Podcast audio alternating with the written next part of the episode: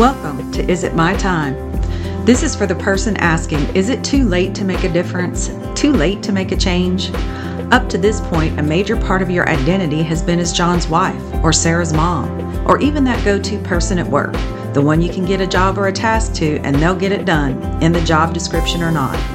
But something's happened, and there is now some time or space in your daily life. Time that allows you to hear that voice you've kept quiet, staying busy with everyone and everything else. The voice is asking, Is this all there is? Is it too late to do something else? Be something else? Is there more to me or this life? We will answer those questions and more, but first we have to build a firm foundation. That is necessary to support anything you wish to build or establish. The most solid foundation out there is one built on truth God's truth. He created you, He gifted you, and He has plans for you. Absorbing God's word and love for you will help establish that solid foundation. Grounding yourself in your identity in Christ will make you formidable and capable of achieving anything. Hello, friend, and welcome back. We were talking about mindset recently and using scripture to put us in the right frame of mind. If you've been a searcher for any length of time in matters of faith, you've more than likely pondered the question of science versus faith. Can they coexist? Heck, can they even work together? I am happy to say yes. I have found many scientists, researchers, and other professionals that have found a way to honor their faith and yet study or practice their vocational calling in the world. In fact, they are able to use their God given discernment to sift out the best information and techniques in their respective fields and apply that information in such a way with their patients or subjects that not only can their success be measure, measured by worldly standards, they never had to sacrifice any tenets of their faith. Let me share just two examples with you, and I strongly encourage you to vet the information for yourself as well. Utilize the web for your own research and either verify or discredit these resources given to you in your own faith studies. Now, we've talked about rewriting the negative thoughts or thought patterns in your minds on more than one occasion. I'd like to introduce you to Dr. Carolyn Leaf.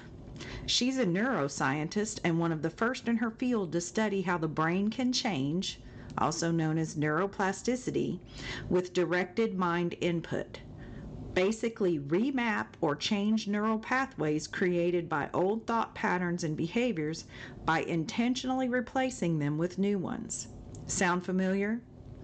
Her passion is to help people see the power of the mind and teach them how to control their thoughts and emotions and learn how to think and find their sense or purpose in life. She has lectured worldwide linking scientific principles of the brain to spiritual, intellectual, and emotional issues in simple and practical ways.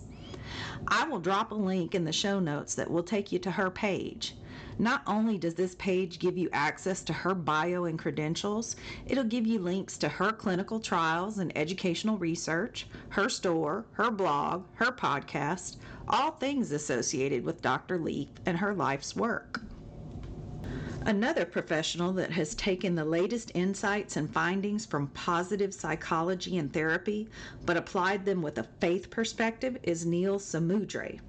He and his wife wrote a book, Start from Joy, and founded a company, Enjoyco.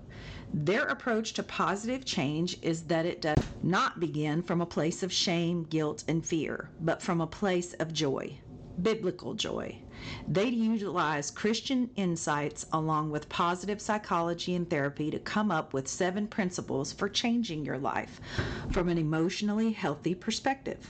Not only will I put the link to their company site in the show notes, but I will put a link for another faith based podcast on which Neal Samudre was interviewed. And you can hear him discuss his work, his approach, his book, and his faith on this episode.